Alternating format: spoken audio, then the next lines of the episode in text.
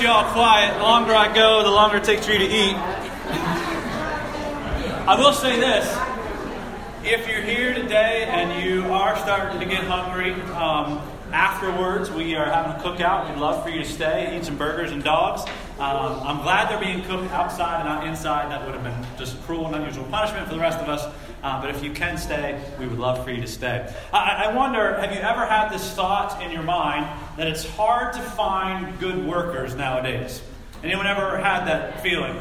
You, have had that feeling. I, I went to the grocery store, a local grocery store, I'm not going to name names, um, but I get to the checkout, and the clerk uh, is on their phone and not like on their phone, but you know, they're, they're, they're, texting and they're they got the registers here, the phones here, like we can't see, and they're and they're looking. And so I got all my stuff up there, and they're bloop bloop, kind of putting it through. And of course, what I've come to realize is at this grocery store, uh, you are responsible for your own bagging. So they're just kind of throwing it down there, throwing it down there, and every once in a while going and texting phone, throwing it down there, throwing it. And I'm thinking, okay, I'll, I'll, I'll play along. I'll go ahead and I'll bag. And then they tell me my total. It's, you know, 75, 82. Okay. So then it's time to, to pay. So I'm thinking, well, it's time for me to pay, so I'm going to go and get my wallet. Then they're going to take over the bagging. That's not the case. I come up and I fumble, and all my stuff's still piling here and there. So we had a little stare off and I'd like to say I won. They ended up bagging, um, but they, a lot of people, and it's not just that you know the younger crowd gets a, a bad rep. It's not just the younger crowd. You know, everybody wants to be texting. And here's what I found: is when you text, there are abbreviations for everything. And there are a few abbreviations that I found. These are from bosses. These are workplace attitudes that bosses absolutely hate. And the first one is NMJ. That is, it's not my job. I don't know if you ever heard that or somebody was asked to do something. Well, that's not my job. That's not my job. Next one is ACD. Always complaining and, di- complaining and disagreeing. You know, it's hard to find good work these days. CWS. It's a clock watcher's syndrome. I've seen that everywhere I go. Look at the clock, look at your phone. Is my, is my shift over? And then TTM, which is the troublemaker. You don't want a troublemaker. There's a story about two guys. They are walking through a small town and they're, they're looking for work. They go to every door, and on almost every door, there is a sign that says help wanted. Yet they keep moving. They keep moving until they get to a store that uh, says no help wanted. And the one shook his head and looked at the other one and said, You should apply, you'd be great. it's hard to find good work, right?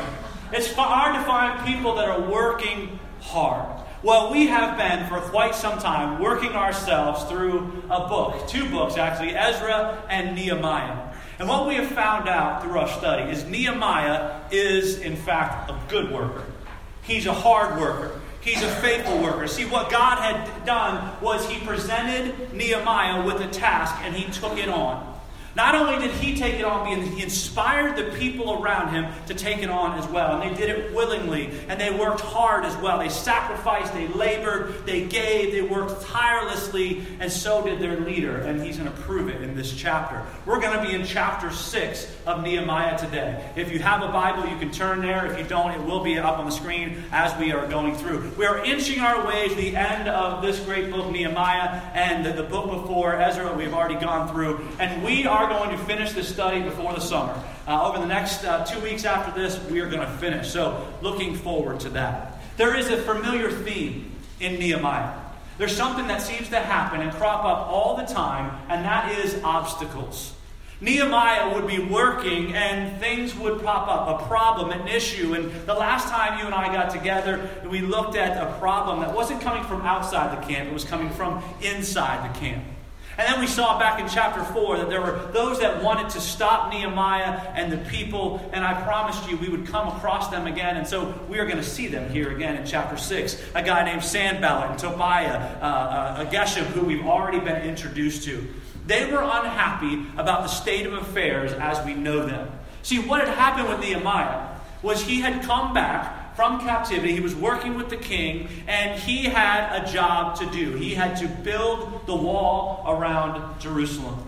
The wall had been burned down and crumbled, and so he had to come back. And in fact, he was doing quite well at this. Half of its height had been finished already, and they did not like it. By the time we get to chapter 6 here, pretty much the entire wall had been rebuilt, which of course made them even more angry.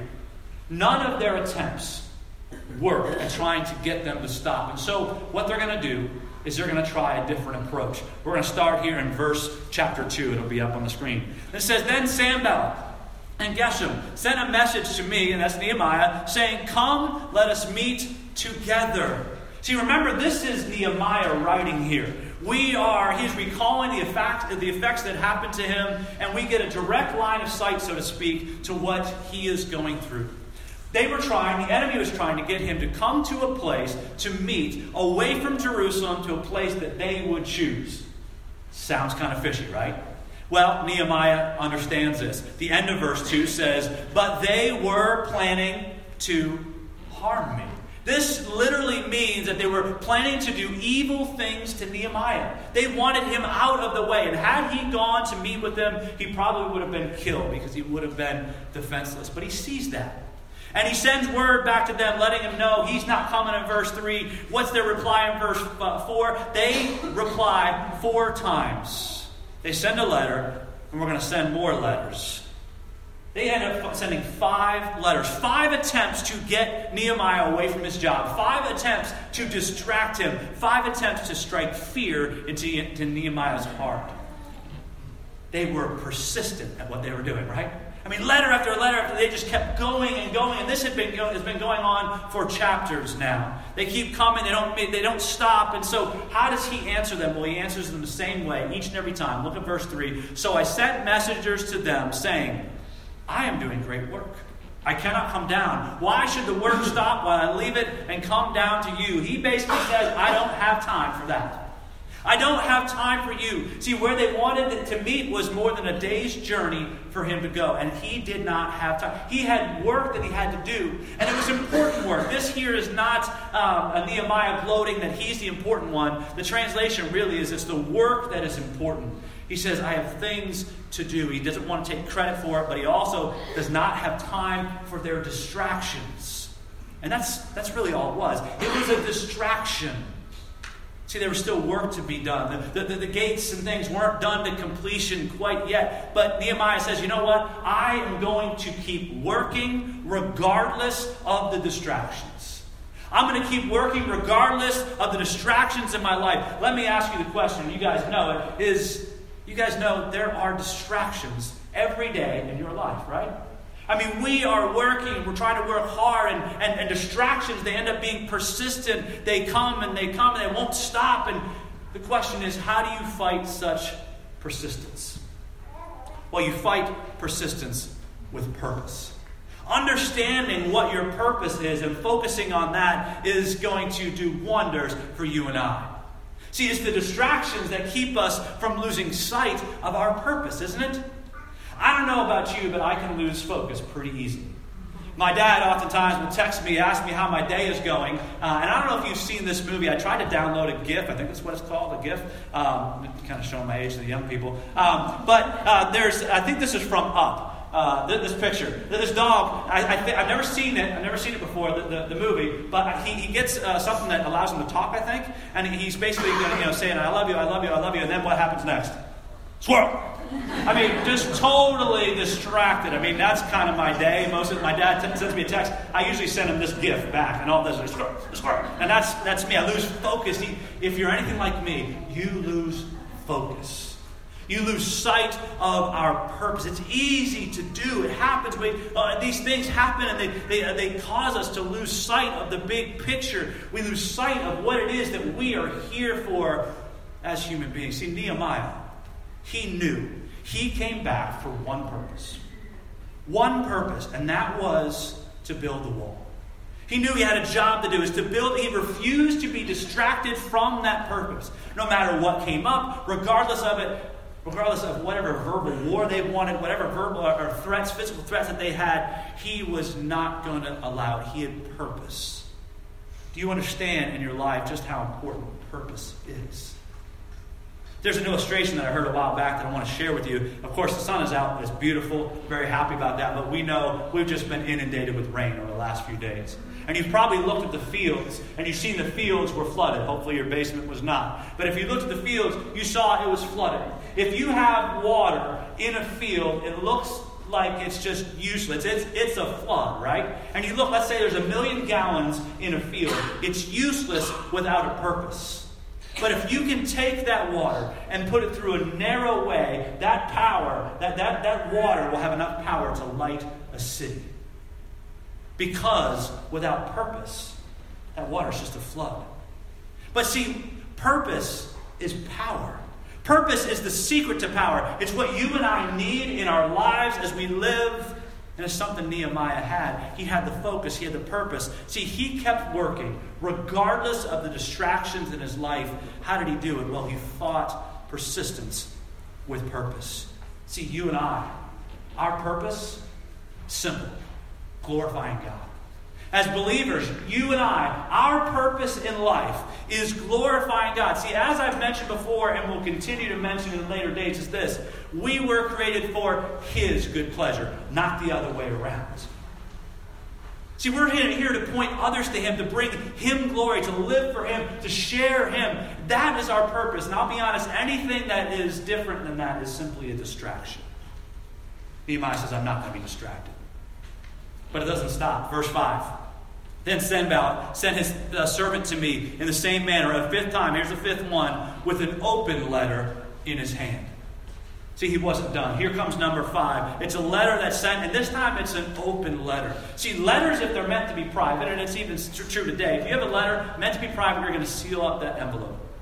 This envelope was meant for other people to see. When you're spreading lies and falsehood, you want everybody to know about it.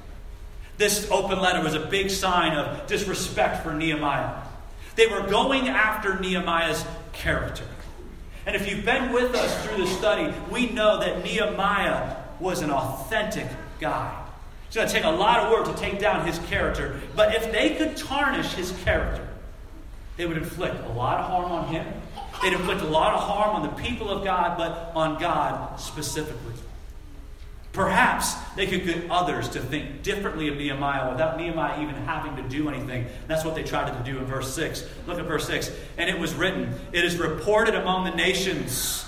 And Gashmu says that you and the Jews are planning to rebel. Therefore, you're rebuilding the wall, and you are to be their king according to these reports. And they're just, all of it is lies. None of it is true. There is no rebellion coming. Nehemiah did not have any desire to be king. He goes on in verse 7 You have also appointed prophets to proclaim in, the, in Jerusalem concerning you. A king is in Judah, and now it will be reported to the king according to these reports. So, come, let us take counsel together. He's saying, Look, you hired people to, to proclaim your name, and, and guess what? You know what? We're going to tell on you. We're going to bring it to the king. We're going to tell on you unless you come and meet with us. I mean, they're playing dirty here. Come and meet with us. They resort to lies. They're resorting to defamation of character to get at him. They're, they're spreading rumors. And of course, we know what happens with rumors. Rumors spread like wildfire. It's not that just that they spread, it's that they get twisted and reworked. You know it from playing that old uh, game, telephone whisper into one person's ear. We did this just the other day in youth group. We were talking about the power of the tongue, and I whispered something in a kid's ear and went around the way. I don't know what came back, but it wasn't even close to the sentence that I gave them. When you have rumors, they spread and they get twisted. You whisper to one person, it gets totally worked up. I don't know about you, but if someone was spreading lies about me, and spreading them to other people, I would tend to, to, to, to get worked up, wouldn't you? I mean, if, if people were lying behind your back to other people, you'd get worked up. What would be your reaction? What would be your instant reaction? Perhaps anger would come in, right? Perhaps uh, revenge might even creep in there just a little bit, but not Nehemiah. Nehemiah keeps working regardless of the lies that are around him. But how does he fight these lies?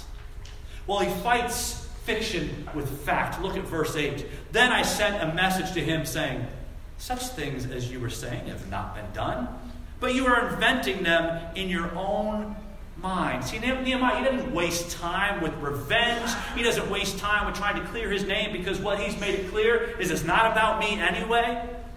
He gets right to the heart of the matter, and that is Sanballat and the guys, they have made up this story. They fabricated it's a lie.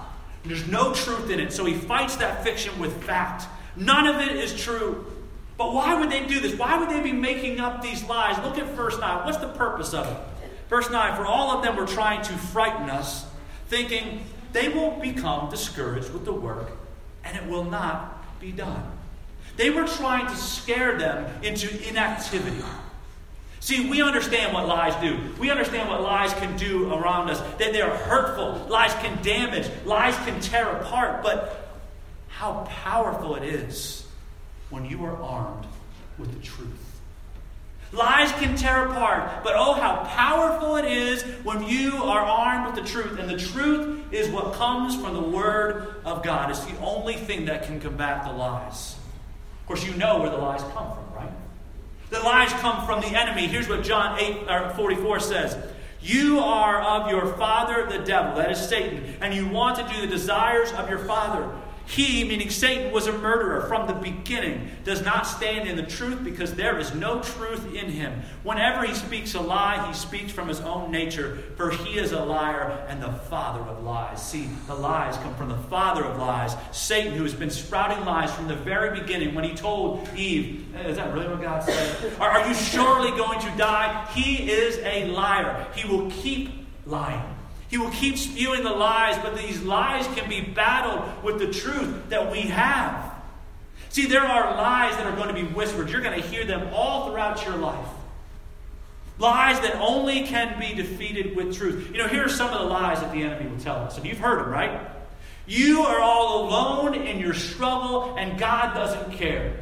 These are things that creep in when you're going through hard times. The lies come. God doesn't care about you, but if you're armed with the truth, and what we find in 1 Corinthians 10, you'll know this. No temptation has overcome you, but what is common to man. And God is faithful, who will not allow you to be tempted beyond what you're able. But with this temptation will provide the way of escape also, so that you will be able to endure it. Not only does our God care, but He provides and then not just a way of escape, which we think, oh, it's just my way to get out of it. But he says, I'm going to give you the strength to hold up under that pressure. See, we don't have to believe the lies when we know the truth. Another lie says this just look out for yourself.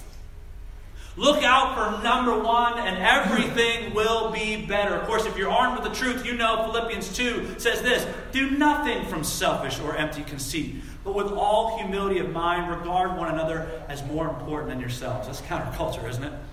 Do not merely look out for your own personal interest, but also for the interest of others. Have this attitude in yourselves, which was also in Christ Jesus. Jesus modeled exactly what we should be doing.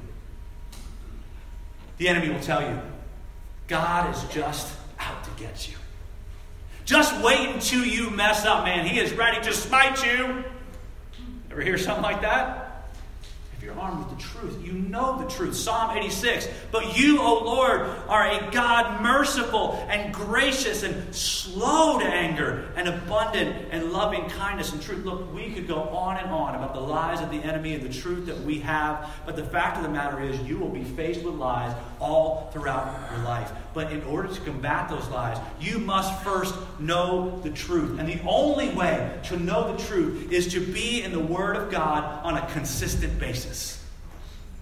That's it. It's the biggest no brainer in the history of mankind, yet, isn't it one of our biggest struggles? Remember, a couple weeks ago, I challenged us with reading the Bible for 30 straight days. I wonder how it's going. It's a struggle, isn't it? But that's where truth is. Nehemiah realizes, look, I can't, I can't do all of this, any of this, in fact, on my own. None of what Nehemiah did, and none of what you and I will do and accomplish is done on our own. Nehemiah realized that he'd been back, brought back with a purpose that he has a, a job to do. But all along, one major detail is that they cannot do it on their own. They must rely on something greater than themselves. And so we see in verse 9, But now, O God, strengthen my hands. See, the truth is only found in him. He is our success. He is our rock. He is our, our, our, fortress. He, he is the deliverer that we, we trust Him. In the storms of life, I ask you, where do you cling? Where do you go to? What's your next move? It should be to God Almighty. Nehemiah realizes this. Nehemiah realizes he's a strength that we need.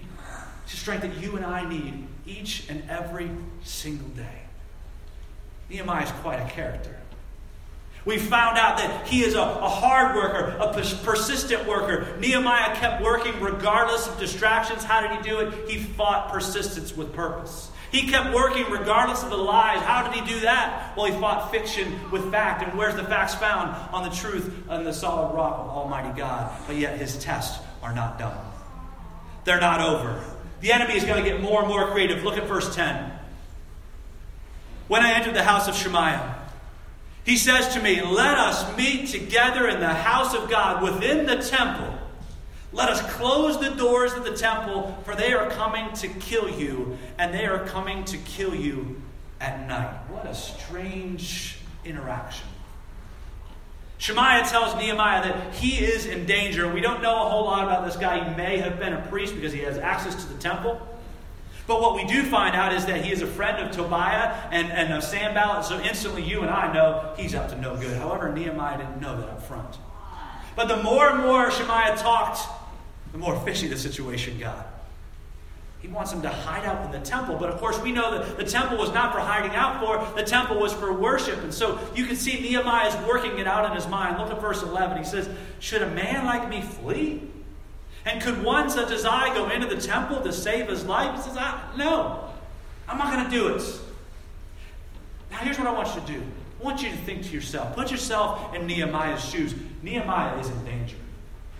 His life is in danger. He may be murdered.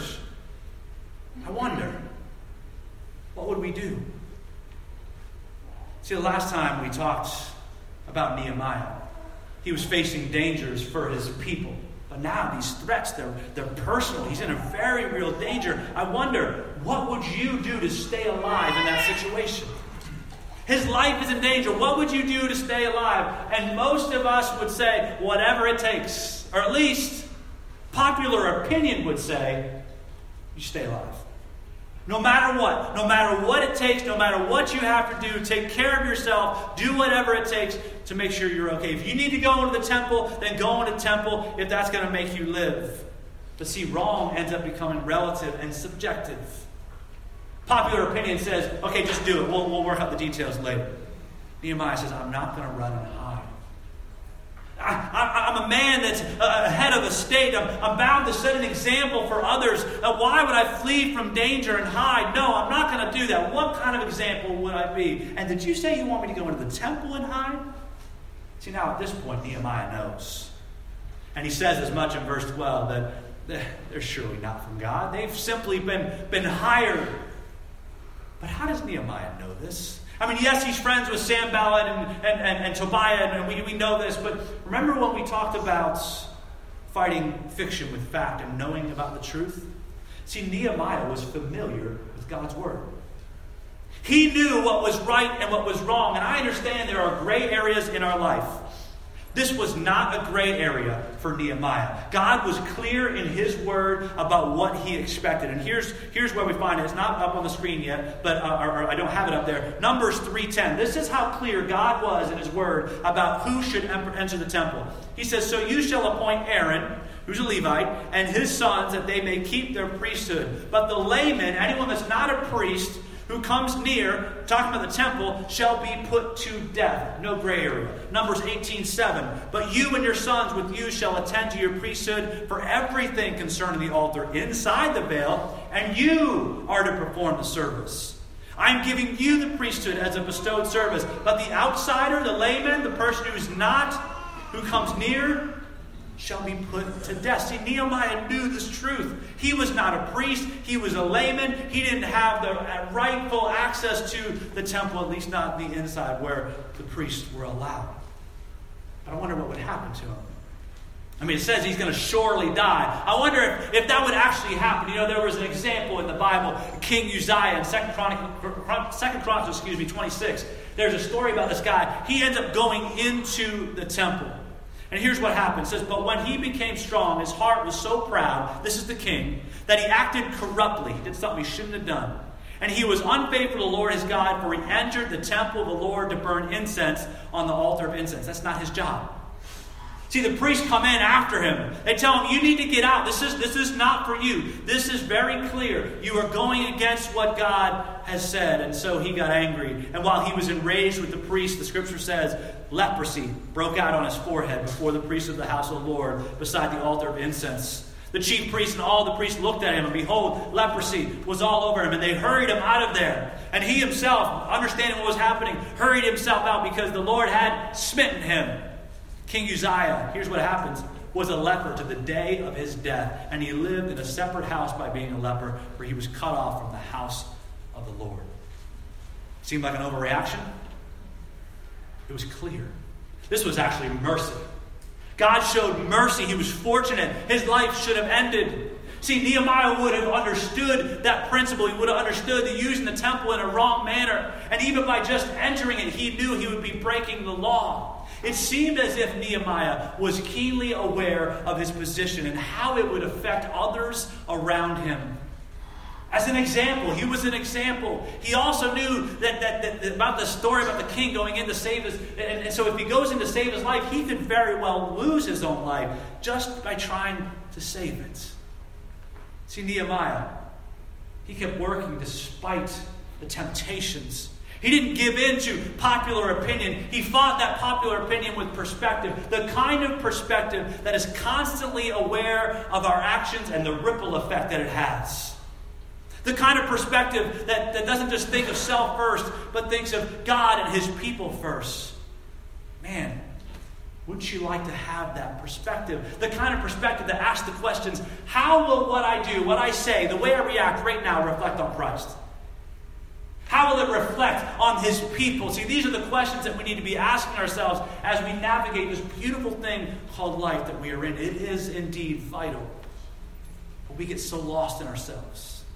Making sure that, that we are pleased and that our best interests are met, that we lose sight of the fact that our lives as believers are not our own.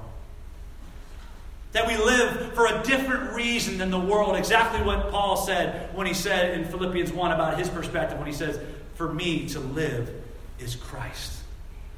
See, Nehemiah kept working and fighting and working and fighting. Nehemiah kept working regardless of distractions. How did he do it? He fought persistence with purpose. He kept working regardless of the lies. How? By fighting fiction with fact, which is based on the Word of God. And he kept working regardless of any temptation that came his way by fighting popular opinion with perspective. A lot of things have happened in Nehemiah. With all of the threats, all of the issues, the many ups and downs emotionally that they have gone through, and now there's a very simple statement, and I love it. Look at verse 15. So the wall was completed. The wall was completed. If Nehemiah had a mic, he would have dropped it. It's done. It doesn't matter what happened. You saw how much you guys worked and how hard you worked to get us off track. It was done, and not just done, but done in 52 days. I can picture Celinda should have got up here and did this. She could have dropped that mic and just walked off. Because that's what that's what he does here. He says, It's done. See, the walls that had laid ruined for nearly a century and a half were rebuilt in less than two months. Can you imagine that? I mean, what a miracle. Just, to give you a, a breakdown of the, of the timeline, they were building between July and September. But if you back up to November, December, that's when Nehemiah hears about the issue that, he, that, that they had. The walls broken down. And then in March and April, he presents a plan to the king to go back and to build the walls. And, and, and it took a few months' journey to get there. And then they come back, and within 52 days, they put it all together. All the hardships, all the threats, all the hard work. And what was the result? It wasn't just that the wall was done. Look at verse 16. When all our enemies heard of it, and all the nations surrounding us saw it, they lost their confidence. For they recognized that this work had been accomplished with the help of our God. The enemy lost all confidence. They had put their best efforts first. Uh, first. They had done their worst, and, and while we can't say it didn't affect the project, it did not stop them. But what is the most important thing that happens here is the fact that they recognize God Almighty. Isn't that all that mattered? It wasn't the wall, it wasn't Nehemiah's fame, it wasn't for the good of the nation. This amazing feat was accomplished so that they would recognize God, that they would recognize Yahweh, who is God Almighty, to see Him for all that He is, and, and to not lose Him amongst all the noise and, the, and the, the clamor of everything that was happening around Him. See, the wall wasn't just a project, it wasn't just for protection, it was so that the people would see God. I wonder do people see God in us? It's a tough question. Do people realize that us as believers, that we live for most for more than ourselves, do they see that there's more to you than just your nine to five job? Do they see God in you? Isn't that what God wants? Listen to what the gospel says in Matthew 5 16. Let your light shine before men in such a way that they may see your good works. That verse doesn't end there. That they may see your good works and glorify your Father who is in heaven. Do people see a difference? A difference from the popular notions of the day, no matter how popular they may be, and no matter how unpopular your stance, which should be a biblical stance, may be. Does your life reflect the God that you serve? But this is important. Don't miss this. This wasn't done just for recognition. God is not interested in just us recognizing Him, He wants to know us. Not just recognition, to know. See, our God is a relational God. He built us as relational beings to have relationships, and He desires for us to know Him. Listen to John 17. This is eternal life, that they may know you, the only true God, and Jesus Christ, whom you have sent. See, this word in verse 16, this word recognize, is actually in the Hebrew, it's yada, which means to know. It's not just to recognize, but to know. And in fact, it's the same word used in Genesis 5:1 when it says Adam knew his wife. To know, this means to know completely and to be completely known. It's the best biblical word for know, and it goes much deeper than just knowledge. See, the unbeliever doesn't know God. Here's what God says about the unbeliever. Jeremiah says, They bend their tongue like their bow. Lies and not truth prevail in the land, for they proceed from evil to evil, and they do not know me. Same word. They do not know me, declares the Lord. See, he desires to know us.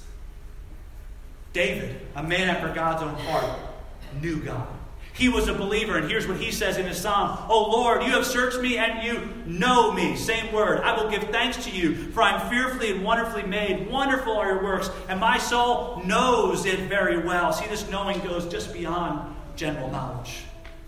David Platt, in his book called Radical, says this it describes the most intimate of connections. One Hebrew scholar defines the word this way it's a mingling of the souls. That's more than just knowledge. That's intimacy. Do you know him? Do you know him this morning?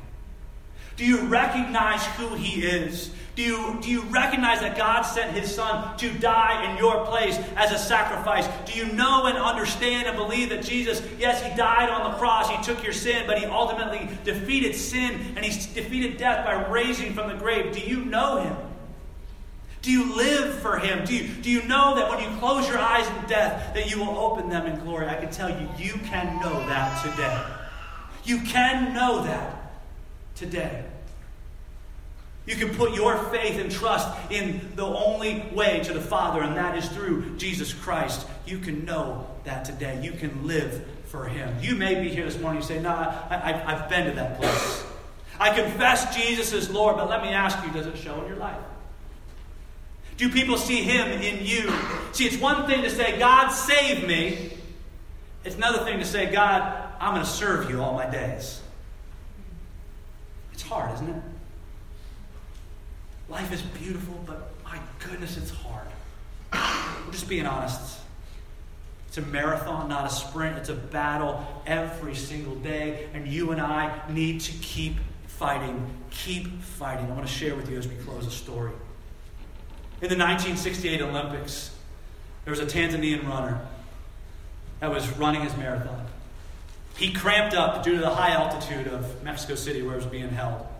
and he fell badly. He injured his knee and dislocated his shoulder as it hit hard against the pavement. But however, he continued to run. He finished dead last amongst all the competitors in the race. The winner of the marathon was 2 hours and 20 minutes. He finished in 3 hours and 25 minutes. There were only a few people left in the stadium. The sun had set. A television crew was told there's one more runner coming in. And so they rush over there. He finally crosses their line, the line, and there's a small cheer. Then they come over and interview him and say, Why in the world would you keep running? He said, My country did not send me 5,000 miles to start this race. They sent me 5,000 miles to finish the race. We must keep working. We must keep fighting. We must keep working and fighting. 2 Corinthians 4 says this All of this is for your benefit, so that the grace that is reaching more and more people may cause thanksgiving to overflow to the glory of God. Therefore, this is for you. We do not lose heart. Though outwardly we're wasting away, yet inwardly we are being renewed day by day. For our light and momentary troubles are achieving for us an eternal glory that far outweighs them all. We need to keep working and fighting and not giving up. We need to keep working regardless of the distractions in your life because there will be many. You fight the, the, the persistent distractions with purpose. Just keep fighting and working regardless of the lies that come up amongst you because it's going to be many. How are you going to fight that? You fight that fiction with facts. You need to know the, the truth of God. We keep working regardless of the temptations in our life, and they will be many as well.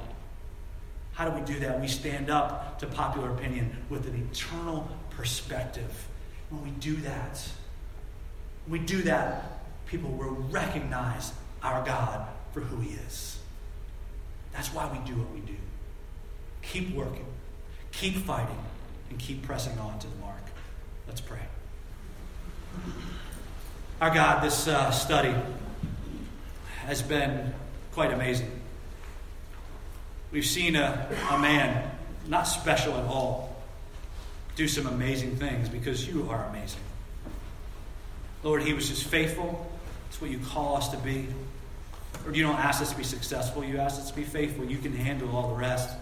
Lord, but what we know and realize is that this life, it's a journey Lord, it takes work, it takes fight. Lord, help us to work and to fight and not give up because ultimately it's not about us, Lord. It's about you. It's about people around us recognizing you, coming to know you, Lord. You want to know us personally, Lord. I pray if there's anyone here this morning that does not know you, that they may come to know you this morning. Lord, for those of us who have come to a saving knowledge of your Son, God, I pray that you will continually draw us to you.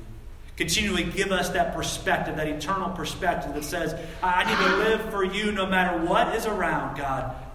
What an amazing gift you've given us in this thing called love, life, but wow, what an amazing thing you have for us beyond it. Lord, help us to keep our eyes on you, the author and the finisher of our faith. God, we love you. Give us the strength. Pray that for each one today. It's your Son's precious name we ask all these things. Amen. Let's stand and worship one more time.